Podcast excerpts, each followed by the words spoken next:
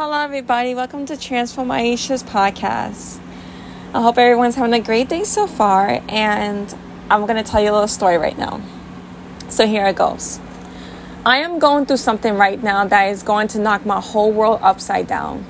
It's going to affect my morning, uh, afternoon, evening routines, and my weekends. I was just starting to get comfortable with how things are now. I just got into this amazing morning evening routine, which took months to get into control. Now I am asking to embrace a new and harder reality. I might deal with some persecution and some criticism. I may be overwhelmed and drained mentally and physically. Despite all that, I am being asked to not worry, complain, or sin in anger. Seems daunting and near impossible task, right? Well, not for my God. I ask God to take control of my entire life. I ask for God's will. I ask God to do whatever He wants to do in my life. My life is His, and that is the best decision I made in my life. I have decided to place my hope and my trust in my God. God has not disappointed me. Even in my tears, even in my disappointment, even in my hurt, even in my pain, and even in my sorrow. Even those times when I was empty, God hasn't disappointed me. The story ha- didn't end there. God came through and delivered. God has done for me what no one else has ever done. I trust in my God and I love Him. And why shouldn't I? All my sins have been forgiven. I have a new identity. God has broken and destroyed my addiction. God has loved me through it all. God is with me and He adores me. God sees me, validates me, completes me, and keeps me grounded. Yesterday, yesterday and this morning, and the day before, I wanted validation and appreciation from people.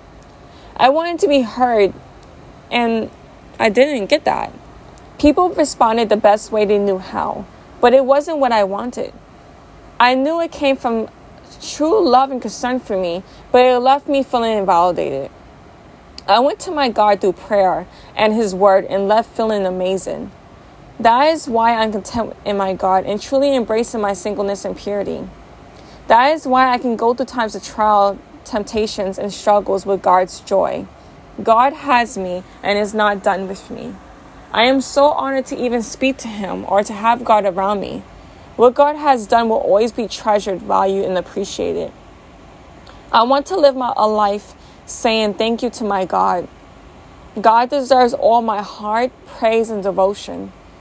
I could have easily died and been separated from God forever. Nothing on this earth would have mattered. But God was like, No, I want to save you. You just have to seek me, persevere, endure, and give your life to me. And I told God yes, and He has delivered. God has delivered for me then, and God would deliver for me now. Wow, I actually wrote that.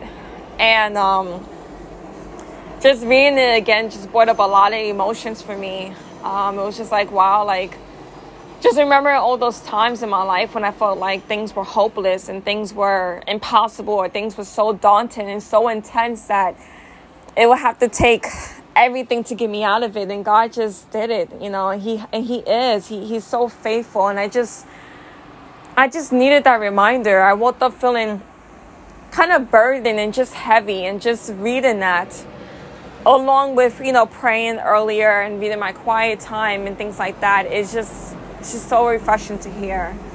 So thank you so much for listening to Transform Aisha's podcast and I hope everyone will have a great day. Bye bye.